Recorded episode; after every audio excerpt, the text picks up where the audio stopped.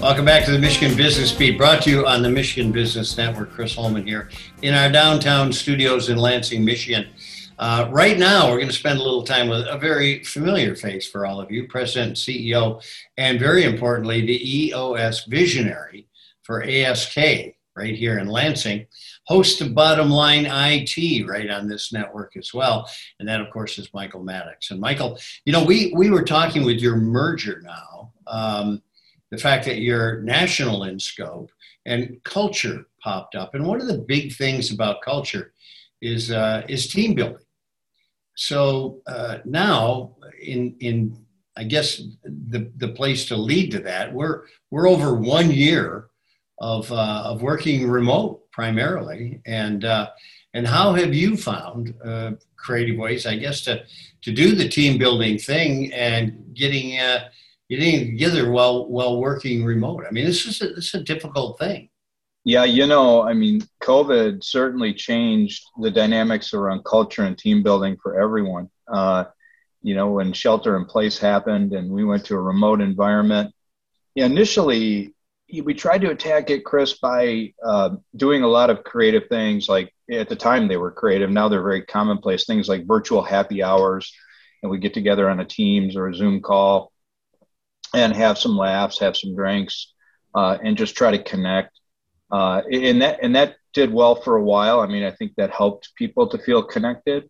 Um, you know that that ran its course though, and we had to get a little more creative. And so we we started to do some team events. Like um, one we did last year that was really popular was a Family Feud uh, competition where we divided the company into teams and I played uh, you know the the host role, the Steve Harvey role, and um, we would ask questions. We had a we had a program that we ran that would you know pop up the the answer on the board when they or the X if they didn't get it, and uh, teams competed, and that was really popular. We had a lot of laughs out of that. And what I found is not only the two teams competing would join for that day's event, but the whole company would because of the you know the humor and the laughter and the camaraderie.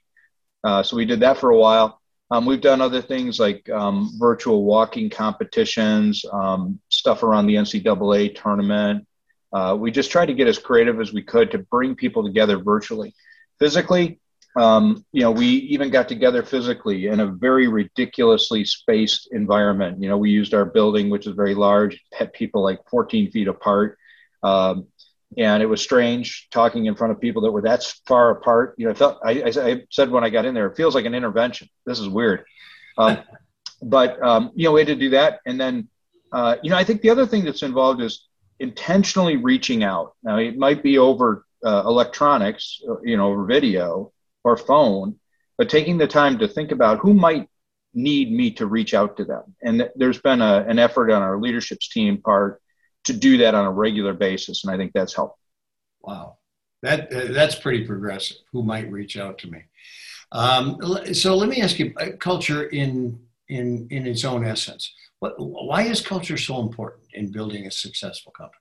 I think it's everything. You know, I, we've talked about culture a number of times, and it, it, comes down to you, you can have the best strategy, the best process in the world, uh, but if you don't have everybody rowing in the same direction and bought into your vision, you're not going to achieve the results that you're going after.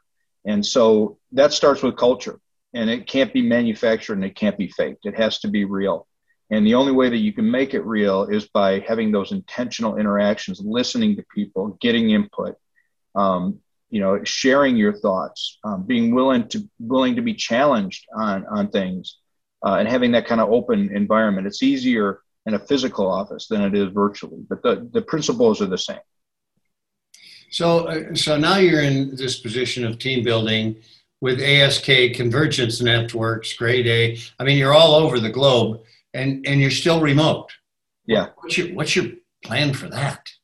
Yeah, that's that. You know, as soon as we can open up again and we get and we can, uh, you know, we can fly cross border, we're going to start to intentionally have people go out to the other offices uh, in order to, you know, form those bonds, go out to dinner, have a drink, get to know with their peers and their counterparts. In the short term, um, again, we're using te- technology to do it over Teams calls uh, and making sure that everyone in the Lansing organization knows who their peers are in the other offices. and then uh, that they're reaching out and they're having dialogue and they're having conversations and they're sharing ideas and they're collaborating.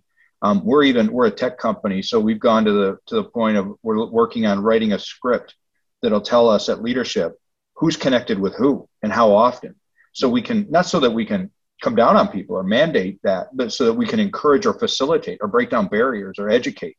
Um, and, and, that's really important because we're now one big team of you know, almost 200 people, and and to to get that culture right, to get those relationships built, we're going to have to be intentional about it. So you guys had to get together, uh, I think, and do a lot of headwork on this thing. Have you, uh, in fact, taken step one in any direction? Yeah, I mean, as I said, we've got the framework built for. I think everyone understands now who their peers are, who their counterparts are. Um, we've uh, set up, you know, the initial meetings have been set up, the initial dialogue. Some of them have taken off. Some departments are you know well down the road of building new relationships i'm getting questions like hey can i move to ottawa or can i move to portland um, sure i mean yeah you know if you want to um, and, lansing's pretty nice too. So i keep pointing that out that hey we've got room here. We got plenty of plenty of business here plenty of things to like about mid michigan um, so we're, we're down the road on that. I think we're going to have to look for the outliers the people who maybe didn't reach out or a little more introverted didn't know for sure what to do and we're going to have to encourage that. Uh, and and that's that's where that that technology comes in, where we can kind of get reports back at the leadership level and measure it. Well, and we're going to check back with you periodically. Mike Maddox, President, CEO, EOS Visionary at ASK, and see your progress. So thanks for being with us, Michael. Thanks, Chris. You're listening to the Michigan Business Beat, watching it also on the Michigan Business Network.